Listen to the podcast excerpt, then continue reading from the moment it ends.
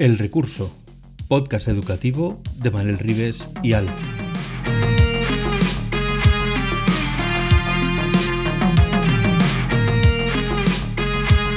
El Recurso es un podcast patrocinado por Golden Mac Edu, Grupo Catwin, tu especialista en soluciones pedagógicas Apple para el sector educativo.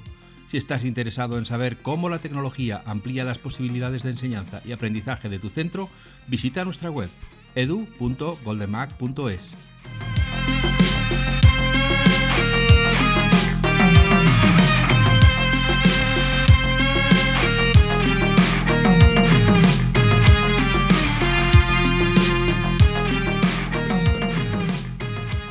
Bienvenidos a un nuevo episodio de El Recurso, el podcast sobre educación e innovación de Manuel Rives y Alf. Hoy viene a hablar con nosotros Chema Lázaro, que es maestro de educación primaria en Escuela IDEO, profesor universitario en UNIR y cofundador de Niuco Educación. Con él vamos a hablar de diseño universal de aplicaciones, o DUA, y multinivel. Mm, como podéis ver, le hemos traído para que nos explique. A ver, porque cuando baja gente a hablar en marciano, ya sabéis que yo me pongo un poquito nervioso. Está aquí Manel, que está deseando decir que está orgullosísimo de haber traído a Chema, y por supuesto está Chema. Hola Manel, hola Chema, bienvenidos a El Recurso. ¿Qué tal estáis? Muy bien, buenas tardes, recursillistas. Eh, es que te diga, es que si tengo un día que decir que estoy súper orgullosísimo de traer a alguien, hoy te aseguro que es ese día. O sea, los, los demás también, pero hoy sobre todo. Em, podría decir muchas cosas de Chema, eh, pero a riesgo de hablar poco, que nunca va a pasar conmigo, eh, quiero que Chema, cuando se presente, cuente su versión de cómo nos conocimos, porque yo tengo la mía, entonces a ver si se acuerda cómo fue y coincidimos.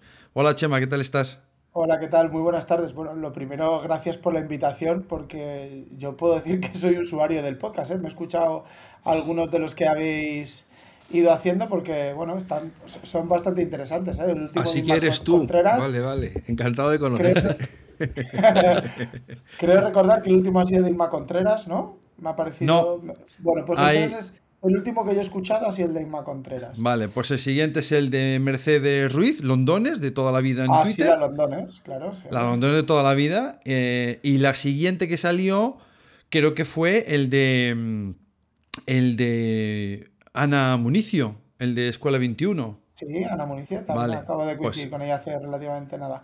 Pues bueno, nada, el, caso que lo escucho, que muchas gracias por la invitación y que para mí que hablar tampoco me cuesta mucho echar un rato aquí con, con Manel, porque al final tenía el placer de, conocerle, pero a Manel sí que me pegaba unas turras con él en diferentes momentos, pues es un espacio pues, muy agradable, ¿no? Y si esto le puede servir a alguien y a alguien le puede, por lo que buenamente digamos hoy aquí, servir, utilizar, ser práctico, pues, pues bienvenido sea. Y contestando a la primera pregunta, ¿no? Que era, ¿dónde conocí a Manel? Pues ahora que lo dices, tengo vagos recuerdos. Yo no sé si la primera vez fue en un curso que organizó Integratec en Vigo. No sé si fue. No, error. No recuerdo dónde, pero sí recuerdo la última. Eh, y sí recuerdo una con, mucho, y, creo que es la que el recuerdo más bonito que tengo, de una noche entre semana cenando en el restaurante favorito de, de Manel en Vigo y yo seduciéndole a que él tomara vino, que no es bastante asiduo a tomar ninguna bebida de alcohol. Así que ese recuerdo sí que lo tengo, Manel. No, recuerdo cuándo fue. Sí, hombre, mira, te lo voy, ya cuando empiece a hablar te vas a acordar. Eh, empezábamos. Espera, un, momento, Chema. Hace, Manel hace bien en no beber alcohol porque el alcohol suelta la lengua. Y ya es lo único que te faltaba. Bueno, igual, igual en él le ocurre lo contrario. ¿no? Y es como, por ejemplo, el café en los TDAH, que lo que hace es que los tranquiliza. Igual a Manel el alcohol lo calla, no sé, es cuestión de que pruebe. Eh, lo, haremos en otra de esas noches entre semana. El caso es que em, fue una vez que tú y yo estábamos eh, en la presentación de un máster que impartíamos en un centro madrileño. Ahí está, ¿ves? Sí, en, el base. Y yo, ¿te acuerdas? Te dije, el martes nos, nos vemos, acuérdate de mí, porque le iba a ser tribunal de una experiencia que presentaba con dos compañeros. Entonces, iba a ser mi tribunal. Y dije, el martes, colega, acuérdate, con aquí estamos, estamos los dos de profes, pero allí vas a ser tú. Y desde ese momento. Con, con Rosaliarte, con Marcos Garrasa. No, eh, error, no. Alguien, pero era jurado en unos premios. Al, tercer error te cortamos la comunicación, ¿eh? Sí, sí, sí. al tercer error sabes que te caes. Se me mezclan muchos eventos. Lo que sí es que, es que está en muchos sitios. Eh, es el, lo que presentó y sí que lo recuerdo. Además, recuerdo que Manel siempre iba con camisa y como está ahí tan petado, le recuerdo perfectamente con una camisa de color granate, ahí todo apretado comentando el, módulo, cierto. Es cierto que es así. Sí, sí, era una experiencia de, aula, de aula hospitalaria que habíamos presentado en la Fundación de La Torre y Amancio Ortega, en Coruña, y estaba, creo que estaba Clara, estabas tú y estaba... Eso, era Clara, eh, era Clara, no, Era, era Gora Abierta, no era Rosaliante, correcto. Eran, rubias, ¿ves? Tampoco me había ido yo. Tampoco ibas tan mal. bueno, perdona que rompa Bueno, pues ahí, desde aquel... Desde ahí nos conocemos y, yo declaro mi amor ferviente por Chema por muchas cosas. Primero porque sabe un montón y hoy quiero que nos hable de algunas de esas cosas que sabe un montón. Segundo porque explica que es una gozada. Eh, y tercero porque ha hecho eh, para mí uno de los viajes más difíciles que una persona puede hacer cuando sube mucha pirámide y su ego... Eh, puede verse afectado. Y es que empezamos a ver las cosas desde una óptica muy desde arriba, muy ver al resto de la gente abajo, y, de, y parar la moto, y lo digo con, con una gratitud enorme, decir, para la moto, y a mí lo que me mola es currar en el cole, currar abajo, aunque luego haga pues de profe universitario y de conferencias, pero bajar al suelo y volver a la clase, Dios, eso a mí me parece impagable. Ya dice mucho de la clase humana que tiene eh, Chema. Eh, y no es que esté esperando un jamón por él, aunque viene bien siempre, pero bueno, yo ahí lo dejo. El caso es que hoy vamos a hablar con él de muchas cosas. Y una de ellas es qué papel juega mm, todo este concepto de neuro, que ahora ya se le llama neuro, ya ni siquiera se acaba la palabra, neuro, ¿eh? antes era neurodidáctica, neuroaprendizaje, ahora ya es neuro, ¿no? Y, cómo lo llevas al aula? ¿Qué, ¿Qué ves tú en el aula que puede eh, aplicarse directamente para que el profe diga, ostras, eh, pues claro, tal que así. Es, es, guay la pregunta, Manuel, porque es cierto que yo creo que en el último tiempo eh, hay una gran aparición del concepto este que es la neurofilia, ¿no? Es decir, que los expertos, la gente que sabe, tiende a utilizar o a disfrazar o a enmascarar muchas de las prácticas con palabras neuro delante o con dibujos del cerebro, gráficos de diferentes estudios, porque es cierto que al espectador que te está escuchando esto genera eh, como un impacto de decir, wow, ¿no? Es como cuando eh, una pasta de dientes te la presenta alguien con una bata, ¿no? Parece que gana veracidad en todo lo que se está presentando.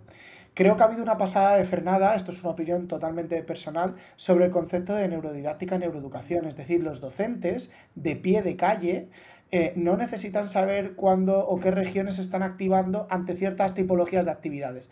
Creo que esto no aporta absolutamente ningún valor. Es una opinión totalmente personal. Es decir, no, no tengo por qué saber cuándo se está activando el lóbulo parietal occipital o si se están activando los sistemas de recompensa. Creo que es innecesario.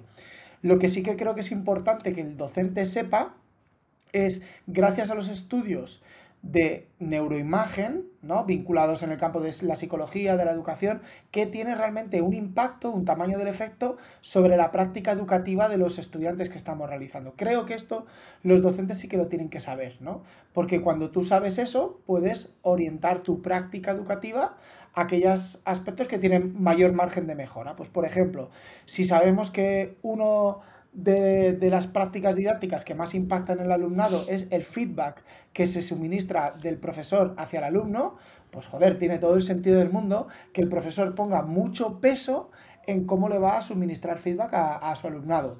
¿Cómo lo hace? Habrá mil técnicas, mil estrategias, en mil momentos diferentes, pero hay una parte de tu cabeza, de tu estructura didáctica, que tiene que estar puesta en cómo suministro el feedback. Hoy sabemos, por ejemplo, que tanto la atención como la memoria son dos principios neuroeducativos que afectan directamente al aprendizaje. Hostias, pues tendrás que buscarte las, las cuentas para ver por un lado cómo captas la parte atencional de tu alumnado y por otro lado cómo sigues consigues manejar la parte atencional de, concentración, ¿no? A través de qué rutinas, a través de qué destrezas, de qué manera vas a fomentar esta autorregulación, cómo lo vas a hacer, porque eso solo el docente que está a pie de aula eh, conoce y maneja las estructuras. Entonces es importante que eso ocurra. Si sabes que la práctica espaciada tiene un impacto directo en la memoria de tus estudiantes, pues cada vez que terminas una microsecuencia de aprendizaje, pues planteas a tus estudiantes preguntas de recuerdo sobre lo que estamos viendo. Cuando terminas la siguiente, haces preguntas sobre la microsecuencia 2 y la microsecuencia 1. Es decir, que lo que nos sirve es para elegir qué técnicas y qué prácticas son las más adecuadas en función del momento del neurodesarrollo que están los estudiantes. Perdona, pero como yo estoy aquí como el defensor del pueblo, por si acaso hay alguien que quiere entrar en esto de la innovación y está un poquito tan verde como yo, dime, perdona que sea así de ignorante, pero dime qué es la práctica espaciada y las microunidades o lo que hayas dicho, que es que es... las microsecuencias son súper fáciles de entender, ¿no? Si tú no estás muy metido en la innovación educativa, como has dicho, pues una microsecuencia son dos páginas de un libro de texto. Las dos primeras páginas que te encuentras, donde viene la teoría y un gurrupato en una parte derecha inferior, que serían las actividades, eso es una microsecuencia. ¿no? Cuando pasas la siguiente página y te explica otra teoría diferente con otras actividades, eso es otra microsecuencia este concepto de la microsecuencia tú lo puedes organizar de diferentes maneras en función de la metodología que tú estés utilizando, pero siempre teniendo en cuenta que es un conjunto de bloques de contenidos. Eso sería como la microsecuencia. Y la práctica espaciada es que según los estudios, lo que ocurre es que la curva de aprendizaje va al contrario de la curva del olvido, ¿no? Si hiciéramos un dibujo de una curva de aprendizaje que va subiendo paulatinamente, lo que ocurre es que la curva del olvido crece al revés, crece de arriba hacia abajo, es decir, que cuanto tú menos sabes, menos olvidas. Esto obviamente, ¿no? Eh, lo que va ocurriendo es que a medida que tú vas sabiendo más, el olvido se va haciendo más patente. Entonces, cuando tú vas haciendo esas prácticas espaciadas, consigues que tus estudiantes olviden menos, porque olvidar van a olvidar esto que olvídate de que no lo vayan a olvidar. Van a olvidar una parte. Ahora, cómo tú juegues con la parte emocional, cómo tú juegues con esas estrategias hará que olviden menos. Pero va a haber una parte de, de olvidar. Y luego nos podemos meter en estructuras a lo mejor de unidades didácticas. Como las unidades didácticas, que son tremendamente lineales, eh, no favorecen en nada estos aprendizajes de los estudiantes significativos. Y lo voy a explicar súper bien para que lo entiendas.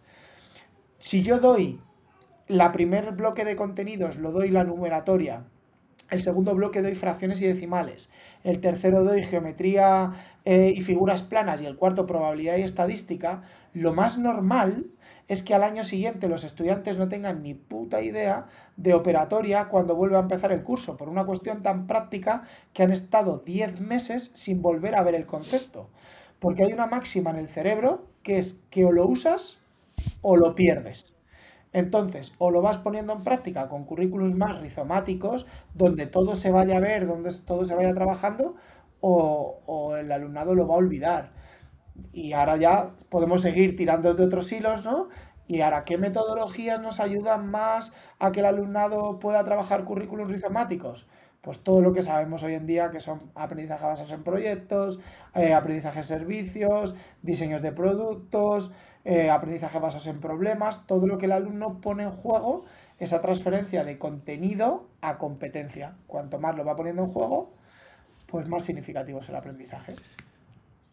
Por poner muy claro, eh, para que vean situaciones eh, típicas de aula, todo lo que sea estudiar, examen y pasamos otra cosa, y no se vuelve a ver hasta el año que viene, tiene mucha más capacidad de olvidarse en un 99% que el que hace contenidos menos densos, pero va recordando cada cierto tiempo eso que se ha utilizado. ¿Correcto? ¿Lo he explicado un poco bien? Sí, y no tiene nada que ver con el examen. Quiero decir, el examen no es el culpable de que el alumno olvide. Es, el examen es un instrumento de evaluación más como cualquier otro, porque ahora hay un montón de palabras modernas que se llaman tickets de salida, que, o exit tickets, utilizando el anglicismo, que viene a ser un examen de toda la vida de Dios, pero le ponemos molón y en un formato muy guapo. Pero estamos haciendo eso. Estamos verificando los contenidos al finalizar una microsecuencia o al finalizar una unidad didáctica. O sea que es lo mismo. Y, el olvido no se hace, no se genera porque haya un examen. Se genera porque no hay una buena estructura de eh, cómo el cerebro procesa, ancla y guarda la información.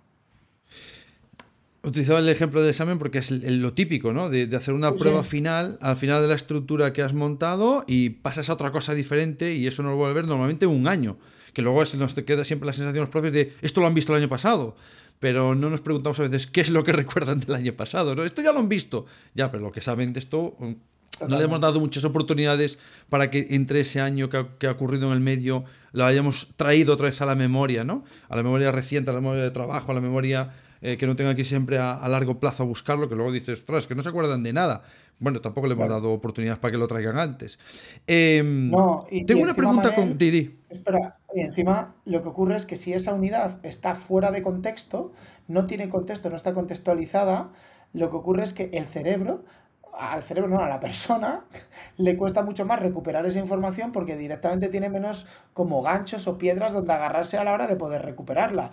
De ahí que, por ejemplo, esta nueva ley que ha creado este concepto que son las situaciones de aprendizaje, que luego se puede discutir si están bien definidas, si están mal definidas, lo que sea, pero por lo menos te plantea que eh, la unidad está dirigida hacia un contexto para que el alumno resuelva una tarea, un procedimiento competencial final. Eso ayudará mucho más a, las memorias y a la vinculación con las emociones, porque es una cuestión de que la he elegido yo, está más cerca de mis intereses, tiene un contexto, frente a esas unidades que están absolutamente descontextualizadas y son botes estancos, que no tienen relaciones unas con otras.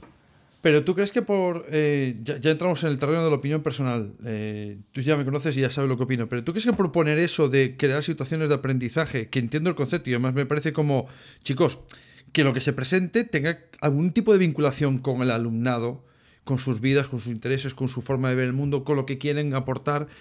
Eh, y si se están creando, se está entendiendo por el profesorado lo que es una situación de aprendizaje, o simplemente a lo de siempre, que le ponía título de la unidad didáctica, ahora le pongo título de la situación de aprendizaje y le pongo lo mismo.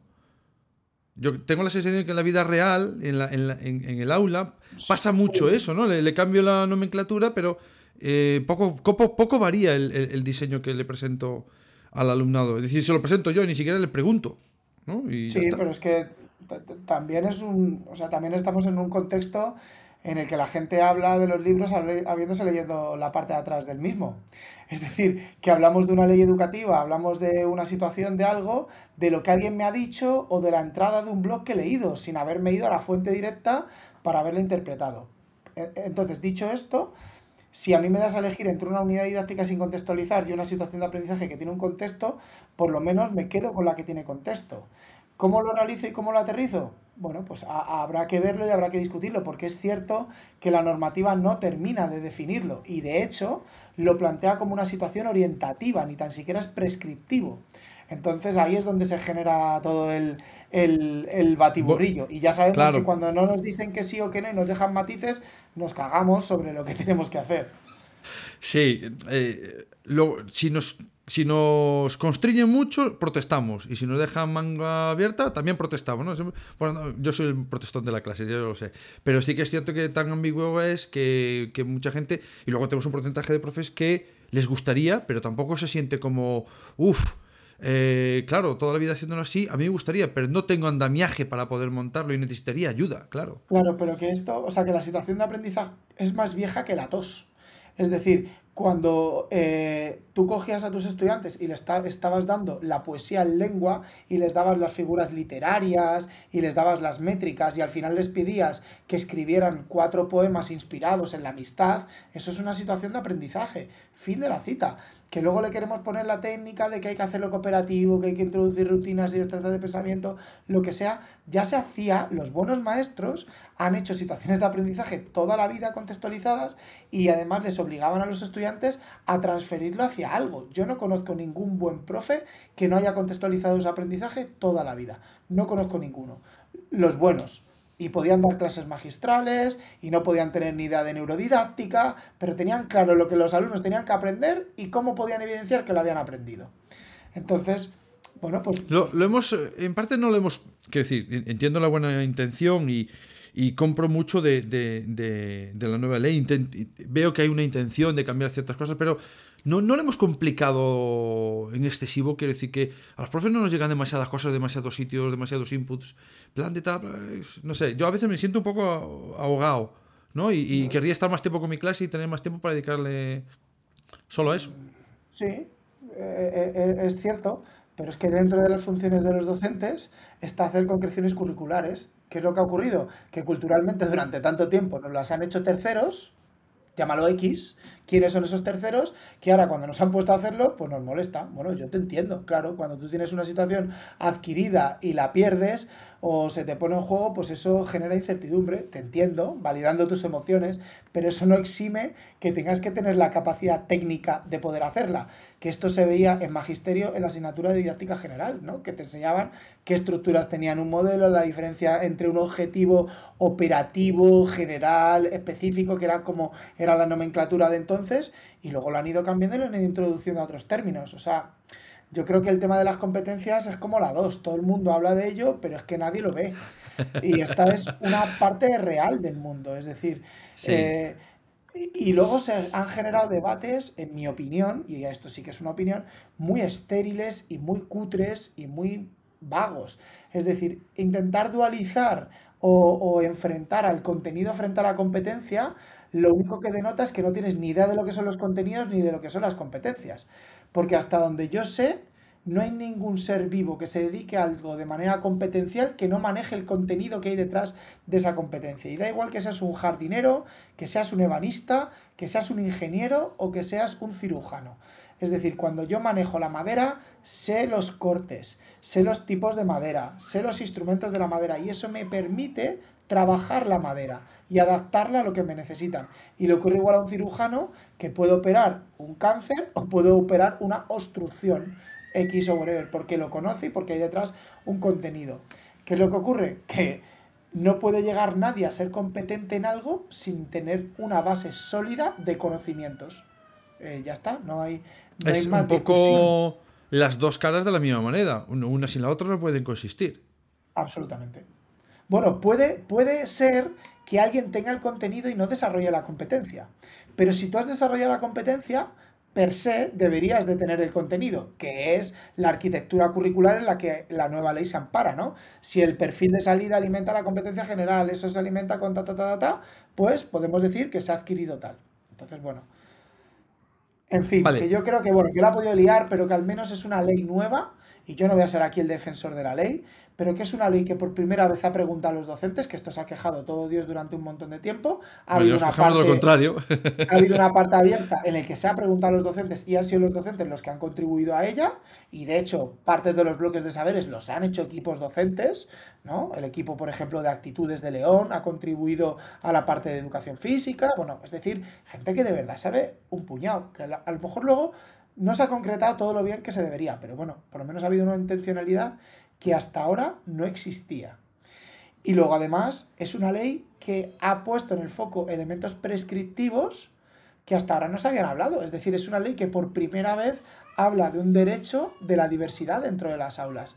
Pues a mí esto me parece, como ser humano que vivo en el mundo, me parece de aplaudir. De decir, es que es una ley que pone el foco en que ninguna persona se puede quedar atrás. Pues me parece pues, muy loable. Em, yo no puedo estar más de acuerdo contigo. Lo único, la pega que pongo es que cuando sobre todo hablamos de diversidad, pues que hace falta recursos, hace falta personal, porque hay situaciones complicadas.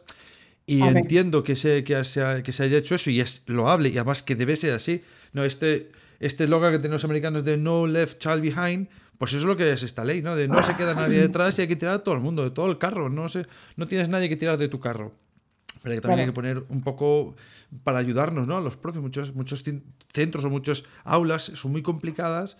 Eh, y, para poder tirar de todos necesitas mm, pues, más personas dentro, o más herramientas, o más recursos. Absolutamente. yo, yo, creo que la ley no tiene mal principio. Lo único que le he hecho en cara a esta y a todas las leyes es que no pare un momento de cara y digo, ¿cómo la podemos mejorar? Porque parece que como que se sale en el Parlamento, se vota y dice, y no se mueve una coma, ¿no? Hasta que muera que venga otra ley y la sustituya. Yo creo que esta ley, si tiene espíritu de ser viva, eh, pues está bien que sea viva y que, oye, pues hemos visto que cuando lo hemos hecho, hemos notado que al poner a implementarla nos falta esto, nos, oye, normal, porque lo hemos hecho personas y, y vamos a mejorarla. Yo creo que sería lo mejor que le puede pasar a una ley que, se mejore, ¿no? Con el tiempo.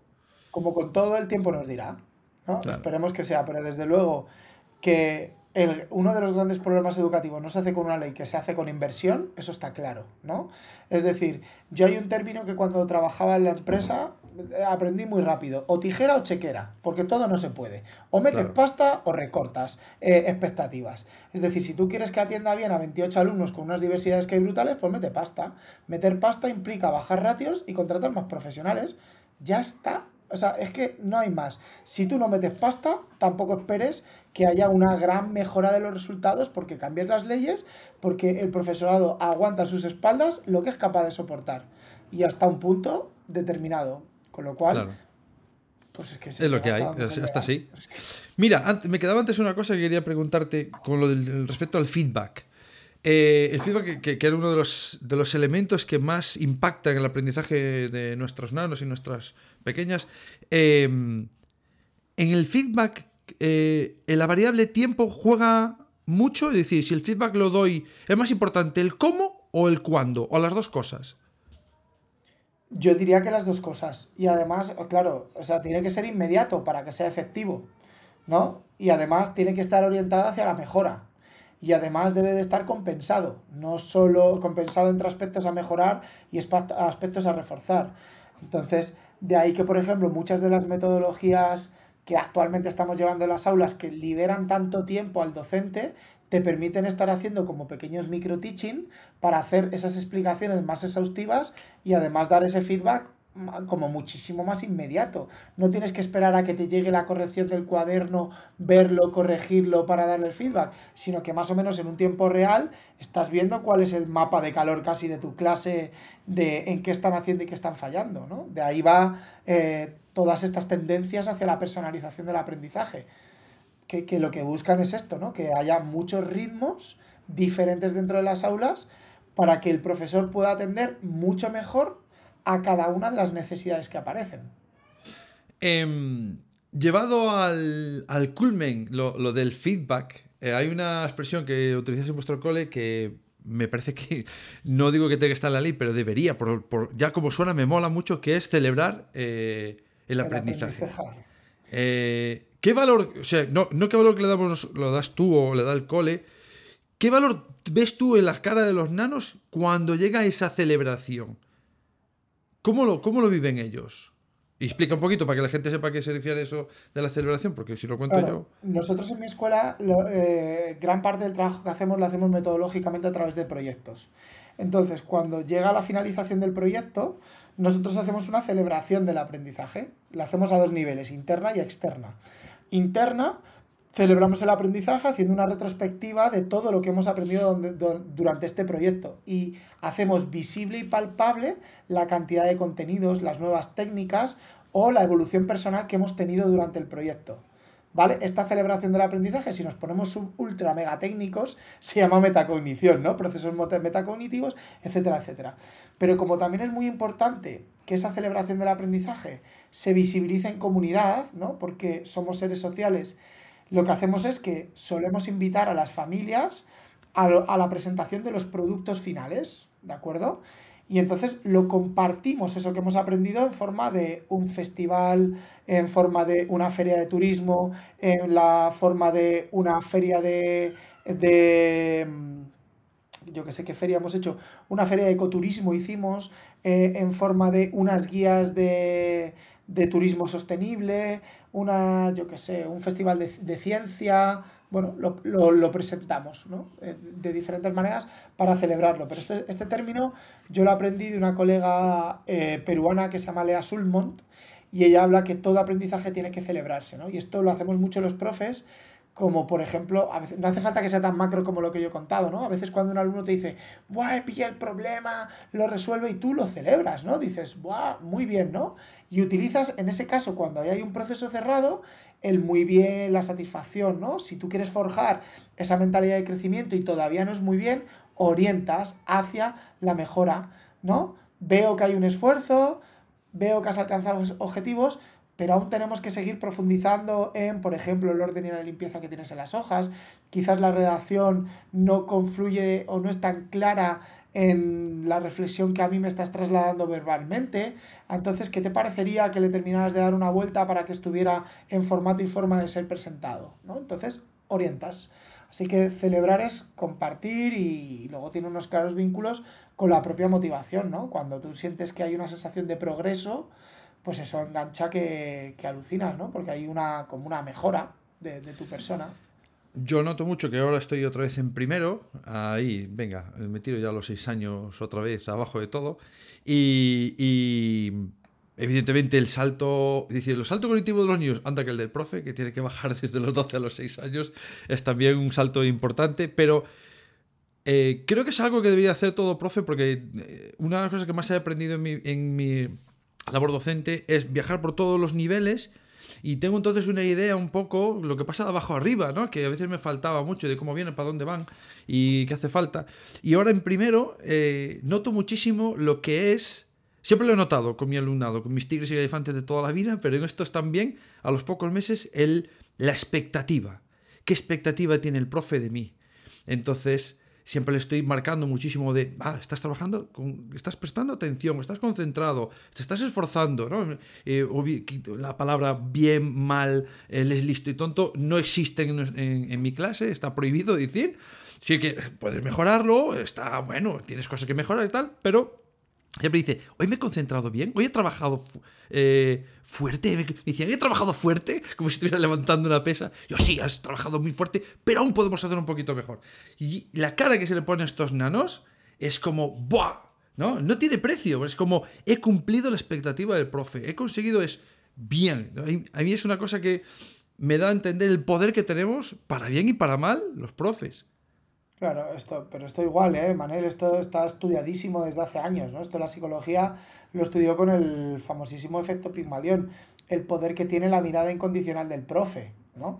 Cuando tú a tus estudiantes les miras, proyectas el éxito, ¿no? Y les valoras por lo que son y no por lo que hacen, que esto es una actitud yo creo que, que muy importante, valorar a tu alumnado por lo que es y no por las actitudes que, que hace, bueno, pues al fin y al cabo el alumno tiende a implicarse, tanto cognitiva como emocionalmente, con los desafíos que tú le estás planteando. Y esto funciona en todas las etapas del arco vital, ¿no? Cuando tú tienes un jefe que proyecta expectativas positivas sobre ti, te genera espacios para que puedas trabajar eh, y te refuerza, pues tú das todo lo mejor que tienes, ¿no? Pues con los estudiantes eh, es exactamente igual. De ahí la importancia que tiene el vínculo dentro de las aulas, ¿no? Lo importante que es vincular eh, emocionalmente con tu alumnado. Yo creo que em, yo tendría que volver a nacer para poder hacer magisterio, empezar, a, empezar ahora a aprender, porque tengo la sensación de que he estado muchos años sin saber muchas cosas que eh, debería, haber, debería haber sabido. Luego, yo siento que, tendría que tener más control sobre eso, ¿no? Pero bueno. la, eh, edad, la edad, Manel, también es un factor, como todo en la vida, ¿no? Entonces, al fin y al cabo, la experiencia es una acumulación de muchas cosas que bien orientada también se traduce en saberes y en conocimientos. Sí. Mira, cuéntanos, en tu aula, cuando trabajas, eh, hay un. Una vez me lo contaste y me parecía súper interesante. Eh, y yo quiero buscar mi esquema mental para poder llevarlo a mi aula. Ese trabajo eh, multinivel. Para que la gente entienda que, a, qué te refieres. Mira, la, la multinivelación nace del principio de entender que cuando tú planteas una actividad requiere de diferentes procesamientos cognitivos diferentes, ¿vale? Vamos a como a simplificar mucho el mensaje. De algo que pueda ser muy sencillo, que requiera solo el grado de saber qué es, pues por ejemplo, eh, yo sé cuáles son los elementos que componen un ecosistema. Esto está bien, ¿no? Es esperable que todos nuestros estudiantes lo sepan. Eso es un nivel cognitivo bajito. A su vez, puede haber otro nivel cognitivo que no solo sepa qué son los elementos, sino que relacione los elementos que hay dentro de un ecosistema. Un nivel cognitivo superior, más grande todavía, puede ser que identifique las causas que suponen una amenaza para el ecosistema. Ya estoy viendo en un nivel todavía más grande. Y puedo llegar a un nivel todavía más grande en el que puedo identificar, por ejemplo, eh, cómo afecta la incidencia de la acción humana sobre el ecosistema y qué medidas puedo yo llevar a cabo para poder paliarlo. Es decir, no solo lo identifico, sino que también tengo las medidas. Entonces, si yo entiendo que hay una graduación cognitiva en toda una secuencia de actividades, lo que yo planteo es unidades o, secuencias didácticas en el que los estudiantes van a trabajar a esos diferentes niveles. Y entonces habrán alumnos que trabajan en un nivel bajito, que serán alumnos que aprobarán el material, ¿no? Porque saben el contenido, y alumnos que serán brillantes porque lo desarrollan hasta el nivel de la propia competencia, ¿no? Entonces yo cuando multinivelo las actividades, lo que hago además es que las, las otorgo de dos categorías. Por un lado, eh, el nivel de dificultad y por otro lado, el nivel de la tipología de la actividad. Y me explico. Cruzo como si fuera una tabla de doble entrada actividades de diferente nivel cognitivo y además establezco que hay actividades que tú puedes hacer de manera obligatoria, puedes hacer de manera optativa y puedes hacer de manera voluntaria. ¿Por qué? Porque yo quiero fomentar la autonomía de mis estudiantes. Quiero que se vinculen con el contenido, quiero que tengan posibilidades de elegir, pero también como docente tengo que asegurarme que puedo hacer una evaluación en función de los criterios de evaluación que he establecido. Entonces, las actividades obligatorias serían todas aquellas actividades que tienen una relación directa con mi criterio de evaluación. Después tengo actividades optativas que tengo que hacer, pero no tengo por qué hacer todas. Y además puedo elegir cuál es el camino que quiero hacer. Imagínate que esto se ve súper bien, ¿no? Yo tengo la actividad 1, 2 y 3 son actividades obligatorias. Y luego tengo la 3.1, la 3.2, la 3.3 y la 3.4 que son optativas. Entonces, yo como alumno puedo elegir hacer la 3.1, puedo hacer la 3.2, puedo hacer la 3.3 o la 3.4, o puedo hacer todas, o puedo hacer la 3.1 y puedo hacer la 3.2. Es una manera de intentar abrazar la diversidad también desde los ritmos de trabajo y desde los propios intereses. Y luego, a medida que va avanzando, también planteas actividades voluntarias de, coño, ojalá alguno conteste esto que estoy planteando aquí, ¿no? Porque son eh, tremendamente complejas, ¿no? En la práctica, algo que estoy haciendo ahora mismo. Estoy desarrollando un proyecto de ambientado todo en la Edad Media, ¿vale? Porque es el contenido que tenemos que desarrollar. Entonces, los estudiantes están construyendo una línea del tiempo en función de cuatro categorías para cada una de las épocas de la Edad Media, ¿vale? Pero paralelamente, para cada hay un grupo de estudiantes que están trabajando en un proyecto de investigación porque ya han terminado todas las secuencias obligatorias, que es un proyecto sobre el Palacio de los Zúñiga, los Zúñiga es un palacio que está en una zona de la España vacía y están investigando por qué está derruido, por qué la gente ya no vive allí, quiénes eran los Zúñiga, el impacto que tuvo la familia Zúñiga en ese contexto. Bueno, están haciendo otro trabajo en paralelo vincular los contenidos, ¿no? Es decir, que multinivelar lo que quiere decir es que todos los estudiantes trabajan a diferentes ritmos dentro de la clase. Pero también lo podemos plantear en la asignatura de matemáticas para que nadie olvide que las ciencias eh, no, ahí no lo podemos hacer, ¿no? Mirad, la multinivelación, por ejemplo, en el área de matemáticas la hemos hecho de la siguiente manera. Hemos pasado una herramienta para medir el nivel de competencia matemática que tienen los estudiantes, ¿vale? Hemos utilizado una herramienta que se llama Monk, no sé si la conoces, Yo no, está, no, está, bastante guapa. Eh, Monk, ¿vale? Eso les hemos pasado unos tests y unas pruebas que se las vamos replicando al inicio, en el medio y al final del trimestre y nos da un nivel de desarrollo matemático, ¿vale? el profesorado hemos buscado eh, materiales y hemos comprado algunos libritos eh, en el que tenemos niveles desde el 7 hasta el 18, ¿vale? Del 7 al 18 y luego cada nivel tiene tres niveles, 7.1, 7.2, 7.3, 8.1, 8.2, 8.3 y esos libritos lo hemos asociado al nivel de competencia matemática, ¿vale? Hasta aquí bien, ¿no? Entonces lo que hacemos es que dividimos las sesiones de trabajo en matemáticas con sesiones de trabajo en gran grupo en el que todos trabajamos sobre el concepto matemático que estamos dando, el algoritmo de la división, el modelo de antes y después, las partes y el todo, lo que competa en ese momento. Y cuando los estudiantes terminan esa parte, cada uno coge su cuaderno de trabajo de desarrollo personal y trabaja en todos los bloques de matemáticas dentro de ese nivel. Cuando termina ese nivel, coge el nivel siguiente. ¿Qué ocurre? Que tengo alumnos que están en el 7.2, en el 8.4, 3, en el 9, en el 16 o incluso en el 18. Eso lo que me permite es que el alumno percibe, uno, que su profe le está diseñando un material a medida en función de las necesidades que tiene. Que el nivel de desempeño se ajusta a su nivel de conocimiento, con lo cual eso motiva de cojones, porque yo tengo una sensación de que todo el rato estoy evolucionando y todo el rato estoy mejorando, porque los materiales tienen una secuencia de nivel de complejidad. ¿Y qué estamos viendo cuando estamos midiendo? Que todos los alumnos mejoran en las pruebas de competencia matemática. Es decir, que si encima me quiero centrar en el nivel de desempeño y la mejora cuantitativa, pues es que resulta que cuando personalizo y multinivelo, pues es que aprenden mejor. Ese, material que estás comentando es de vuestra propia factura. No, sí, factura porque los hemos pagado. vale, he, utilizado la palabra clavada. No, no, no tenemos físicamente, materialmente tiempo de poder crearlo. No tenemos tiempo. Bueno, pero si hay un material bueno que se ajusta, eh, perfecto. Si Es como cuando discutes de libro de texto sí, libro de texto no. No, es una discusión otra vez un poco vacía, ¿no? Si, si se ajusta a, las necesidades, adelante. Una, herramienta más como cualquier otra. Perdona, eh, por dejarlo claro, cuando has dicho la herramienta esta de medición de competencia matemática, ¿es monk como el inglés monje? M-O-N-K. E, sí. Monk.es. M-O-N-K.es. Ah, Monk. Vale, vale, Monk. Pues mira, no lo había ni entendido bien. Vale, Monk.es. Ah, pues mira, no la conocía, le echaremos un vistazo. Está muy chula. Eh, Esto lo ha promovido todo el departamento de mates del cole y eh, en vista del éxito, lo que estamos haciendo ahora es Ahora hemos encontrado una herramienta para medir el nivel de competencia lingüística del alumnado y vamos a repetir el mismo proceso, pero ahora en lengua.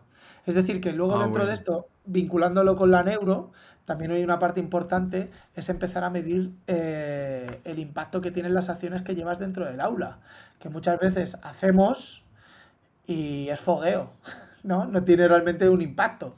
Tienes que ver si lo que estás realizando está impactando y si no, a utilizar otra cosa, porque hay una cosa muy importante en educación y son los contextos. No todos los centros educativos tienen los mismos contextos. Y eso es importante decirlo. Tu centro y el mío son centros y tienen niños y aprenden bajo un mismo marco, pero el contexto es totalmente diferente, con lo cual nuestras prácticas deberán de adaptarse a esos contextos.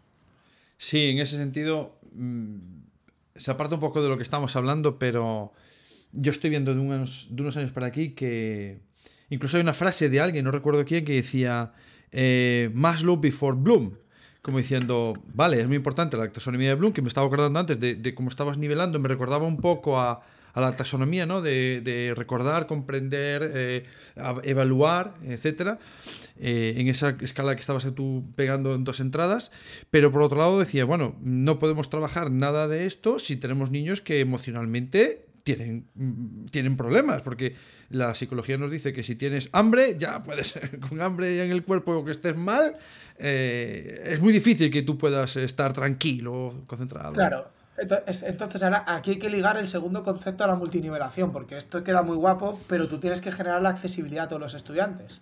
Entonces, hay un término que es precioso, que es el andamiaje. Es decir, que a su vez los materiales estén andamiados para que todo el alumnado pueda eh, acceder a ellos. Esto en inglés lo llaman el scaffolding, ¿no? Que es como, ah, como mucho, como mucho más bonito. Muy, muy cool. Claro, esto viene a ser algo tan sencillo como, y aquí también está muy ligado con el diseño universal para el aprendizaje. Tan sencillo como si yo tengo un alumnado que tiene una dislexia galopante y tiene que hacer una, una comprensión lectora, pues antes de realizar la comprensión lectora, por ejemplo, tiene locutada la, la, lectura y la va a escuchar tantas veces como sienta que la ha entendido. Y cuando ya la ha entendido, va a su lectura a su texto, que además está adaptado en tamaño, en tipografía. ¿Por qué? Porque ese alumno necesita un andamio diferente al de otra alumna que tiene una comprensión lectora fantástica y no tiene ningún trastorno. Y esto no es poner ventajas ni hacer las cosas más fáciles a la gente. Esto es tan fácil como poner una rampa en el acceso de un edificio para alguien que va en silla de ruedas. Es decir, que también hay barreras cognitivas que tenemos que intentar superar el profesorado cuando las planteamos, ¿no? Y es tan, fácil como una cuestión de justicia social. Sí, yo, yo lo planteo muchas veces como eh, evaluar lo que hace una un programador eh, si no es capaz de entrar por la puerta del edificio porque tiene escaleras y tiene que ir a una silla de ruedas. Lo estás evaluando porque no es capaz de entrar por la puerta cuando realmente lo que su poder está en otro lado. Le estás poniendo, ponle una rampa y verás que su capacidad eh, no tiene nada que ver con la silla que utiliza. Y en este sentido, los disléxicos pues tienen un hándicap mayor que otras personas y nosotros podemos poner esa rampa para que ese hándicap tenga menos peso en lo que va a realizar y fácilmente lo pueden hacer. No, solo hace falta irte, por ejemplo, a un trastorno, ¿no? Yo esto lo he puesto para que se vea súper bien en el modelo del andamiaje.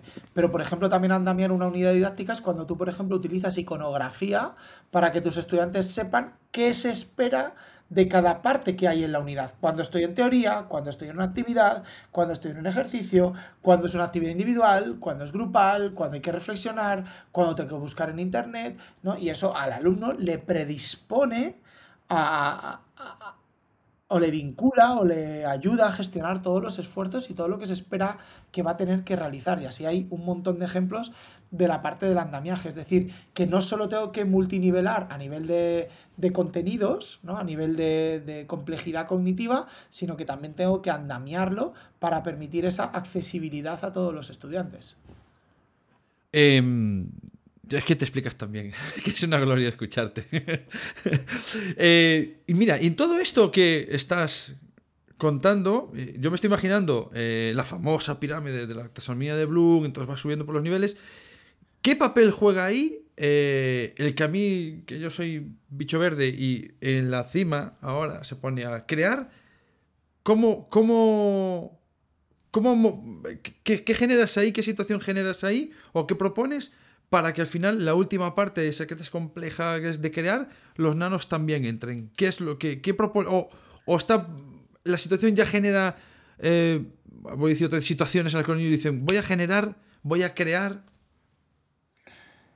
A, ver, si yo entiendo la pregunta, o sea, lo que hacemos es en ese nivel, que sería la tarea final, ¿no? La tarea integrada final en los proyectos sería el producto final, sería dar respuesta a las preguntas iniciales que se han planteado en la unidad, que a su vez lo que obligan es a dar respuesta a las competencias específicas que tú has seleccionado que el alumno tiene que desarrollar.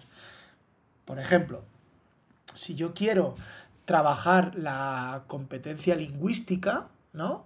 Eh, pues puedo, o la expresión escrita, puedo pedir a mis estudiantes eh, que hagan una investigación sobre X o Y y que terminen generando un procesador de texto, una carta, un email, lo que sea, que redacte las conclusiones sobre esa investigación que han hecho. Es decir, habrán tenido que hacer todo el abanico, eh, toda la pirámide de todos los procesos cognitivos hasta llegar a la fase de crear. Crear es transferir la información a conocimiento, a algo que sea competencial, que no sea reproductivo, que no sea algo, una respuesta prefijada, que sino que sea algo que es un producto único creado por el alumno en ese mismo momento. Es decir, escribir un poema o escribir un conjunto de poemas, eh, ilustrar una lámina en la que refleje todos tus conocimientos sobre los ecosistemas, em, crear una ruta en bici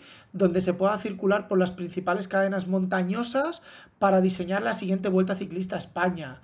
Eso es crear, eso es que yo, evidentemente, sé lo que es una cadena, sé lo que es un afluente, sé lo que es un río, sé dónde están ubicadas las cadenas montañosas y en función de eso soy capaz de crear un itinerario con unas cantidades de características. Es construir un juego de mesa en base a que se pueda jugar con probabilidad y estadística. Es realizar una reforma de tu casa eh, utilizando los números decimales con un presupuesto prefijado. Eh, viene a ser esto, ¿no? las tareas finales. Algo que ese contenido te permite poder desarrollarlo y que si tú no lo tienes, no lo puedes resolver. Eh, el, nivel final. Sí, sí, sí, sí. digamos, que, digamos que todo lo que vas haciendo eh, en esa estructura multinivel, con apoyo DUA, para que todo el mundo tenga accesibilidad para poder eh, recoger contenido o poder eh, participar de alguna manera en la actividad que, que quiere llevar adelante, acaba en un producto final que explica las grandes preguntas que surgen en algún momento, ¿no? De decir, ah, pues pues claro, si yo tengo que hacer esa viajar por esa hacer un recorrido en bicicleta, ¿por qué quiero ir por ahí? ¿Qué, qué, pasa en esas cadenas montañosas? ¿Por qué tiene nieve ahí? A lo mejor no se puede pasar en invierno o ¿no? Y, a su vez puedes formular preguntas que no se quedan solo en el contenido. Es decir, joder, ¿cuál es el impacto de que la ruta pase por Soria y por qué Soria tiene una despoblación tan grande como la tiene? ¿Qué opinas tú como estudiante? ¿Cómo esto está afectando a, un país? Y si esto es más complejo, ¿no? Es, oye, ¿esto influye en los modelos económicos y sociales? Que estoy entendiendo que algún compañero de secundaria seguro que se lo plantea y le pregunta, ¿no? Es decir, oye, ¿qué opinas tú de que esté centralizado todos los bienes de consumo y toda la industria y toda la empresa y todo lo financiero en las grandes ciudades. ¿Cómo esto incide? ¿Cómo se reparten los recursos? ¿No? Pues, ahí puedes empezar a tirar del hilo cuando estás haciendo un proyecto de geografía de montar en bici. Que son todas esas eh, competencias transversales. Tengo la sensación de que, de, tal como estás hablando, hay un elemento que muchas veces en los proyectos tengo la sensación, ¿eh? no, no, no tengo por qué, no tiene por qué ser así, que justo estás incidiendo en algo que para mí es fundamental, que es la reflexión final, ¿no? No proponer en juego una serie de conocimientos que también, sino que tú tienes que ser parte de este mundo, tienes que tener una visión y esa visión, aparte de todo el tema de SEOs y tal, pero al final se hace a través de unos conocimientos que tú adquieres y que sacas unas consecuencias y unas causas de por qué suceden las cosas, ¿no? y tienes tu opinión y además quieres tomar acto o intentas que tomen acto para cambiar cosas para mejor vamos a llevarlo todo a, un nivel como que puede trabajar cualquier profesorado de primaria, ¿no? Que es aprenderte los sistemas del cuerpo humano, ¿no? El reproductivo, el respiratorio, el digestivo. ¿Para qué vale que el alumno sepa eso? ¿Para qué vale que sepa dónde está un pulmón? ¿Para qué vale cómo funciona el corazón? ¿Para qué sirve? Pues yo entiendo como docente que las preguntas que hacia donde le tengo que orientar una vez que sabe las partes es para que él tome conciencia de aquellos estilos de vida que le van a favorecer vivir mejor con su cuerpo. Aprenda a conocerse, aprenda a interactuar y eso le permita elegir mejor la alimentación que lleva, elegir mejor la práctica deportiva y si a lo mejor son más mayores, pues puedo trabajar desde el área matemática el impacto que tiene la obesidad en la salud pública de un país, puedo trabajar el impacto que tiene sobre, yo qué sé, ¿no? Puedo plantear un montón de preguntas. Sobre la industria, la propia industria. Claro, sobre un topic tan fácil como hay que aprendernos el, cuerpo humano, las diferentes funciones, ¿no? Porque lo que quiero es que se conozcan y que vivan mejor en armonía con su cuerpo que les va a acompañar toda la vida. No quiero que sepan la tráquea, la fagia, la laringe, que evidentemente lo tienen que saber, pero cuando yo sé eh, cómo funciona el intercambio de la sangre, del oxígeno, puedo entender qué alimentos van en contra de esa sangre que tiene más cantidad para hacer el, intercambio de dióxido por oxígeno, etcétera, etcétera, ¿no? Para eso, al fin y al cabo, les queremos, o por lo menos yo como docente, hacia donde lo busco. Bueno, eso es lo que creo que todo el mundo deberíamos ir, de que sean más competentes y que sobre todo que intenten ser mejores personas, no solo en conocimientos, sino también en actitudes, ¿no? Y sobre todo, no solo hacia sí mismos, sino también hacia los demás, que tengo... Yo siempre dicen que, bueno, eh, tengo la sensación de que todas las generaciones miran por encima del hombro a la generación eh, siguiente, ¿no? bueno, no sé si nosotros somos quien para, para dar lecciones a los que vienen después, pero eh, mi padre me decía, ¿qué estás haciendo tú ahora de pequeño? Y a su padre le decía a él lo mismo, que siempre miramos por encima del hombro. Yo tengo esperanzas en esta juventud, pero además creo que una cosa que no podemos perder de vista es la empatía, ¿no? De, trabajar la empatía para ser mejor, no solo contigo mismo, sino con los demás. Y entenderlo y, y ponerse en su lugar y ayudar a los demás. Yo creo que en ese sentido, por ejemplo, Chema, os puedo asegurar que respira empatía, porque siempre que le preguntas una cosa, lo que sea, siempre pone la mano para ayudar. y eso es algo... No hay, Manel, una generación como la actual que, por ejemplo, entienda la diversidad como la entienden estas. aunque las noticias nos digan un montón, yo creo que son las generaciones que más han naturalizado el concepto de diversidad en su máxima expresión. Esa, es una, percepción, ¿no? Sí, pero tendemos a utilizar los medios de comunicación, o, los medios de comunicación, no digo que son los culpables, a lo mejor enfatizan o amplían, el, amplifican el mensaje de cómo qué mal está todo, ¿no?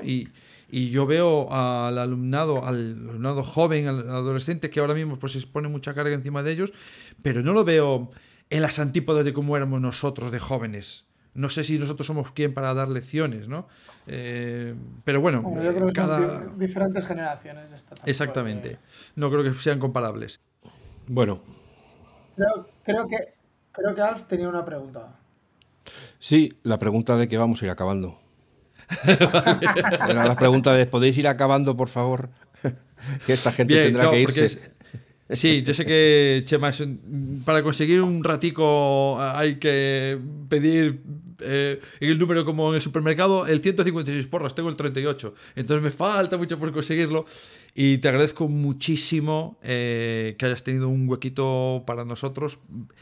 Eh, lo, es la primera vez que lo digo, porque siempre lo digo al principio, que es un enormísimo placer, y esta vez lo digo también al final, porque es un enormísimo placer aprender de Chema, que es una auténtica pasada. Eh, yo solo me quiero ir a Madrid alguna vez, porque alguna vez puedo coincidir con él. Es como, oh, eh, alguna vez comemos juntos, ¡ay, qué bien me lo voy a pasar! Yo, nervioso. Para que, para que te recoja el Chemify. ¿eh? que me coja el Chemify. como, como, a ti ya, y, a, y, a, Manu. Nada, pues muchas, muchas, muchísimas gracias, Chema. Nada, eh, un placer. O sea, que, que no es que esté tan ocupado, es que en aras de poder elegir, también ahora he puesto foco en un poco más en el cuidado y en la dedicación de, mis hijos. Ya sabes que tengo tres. Qué antiguo, de verdad. Sí, lo antiguo es revolucionario, ¿eh? En sí, estos sí, sí, Es contracultural. O sea que, exactamente. Pues eh, muchas gracias, Chema. Muchas gracias, Manel. A vosotros, recursillistas, no os quejaréis que hoy hemos colocado la innovación en educación a otro nivel, concretamente a un multinivel. Y, y además diseñamos universalmente aplicaciones, que ya eso tendré que, tengo que volver otra vez al principio del episodio para volver a entender qué es lo que es, pero estoy convencido de que vosotros lo habéis pillado a la primera y estáis diciendo, ¡joy, cómo sabe! ¿Cómo controla el Chema este? Y no se me había ocurrido eso de las, de subdivisiones de los temas para que cada uno progrese adecuadamente a su ritmo. ¿no? Recursillistas, como podéis ver, la semana que viene habrá otro tema apasionante y procuraremos hablaros de, situaciones, de, personas, de, metodologías que a lo mejor no os habéis planteado, como siempre, con el único objetivo de daros recursos para que vuestros muchachitos y muchachitas estén cada vez más implicados en la tarea de aprender y de educarse a ellos, en ellos, por ellos. No sé, lo decidís vosotros. Muchas gracias y hasta pronto. Podcast patrocinado por Golden Mac Edu, Grupo Catwin, tu especialista en soluciones pedagógicas Apple para el sector educativo. Si estás interesado en saber cómo la tecnología amplía las posibilidades de enseñanza y aprendizaje de tu centro, visita nuestra web edu.goldenmac.es.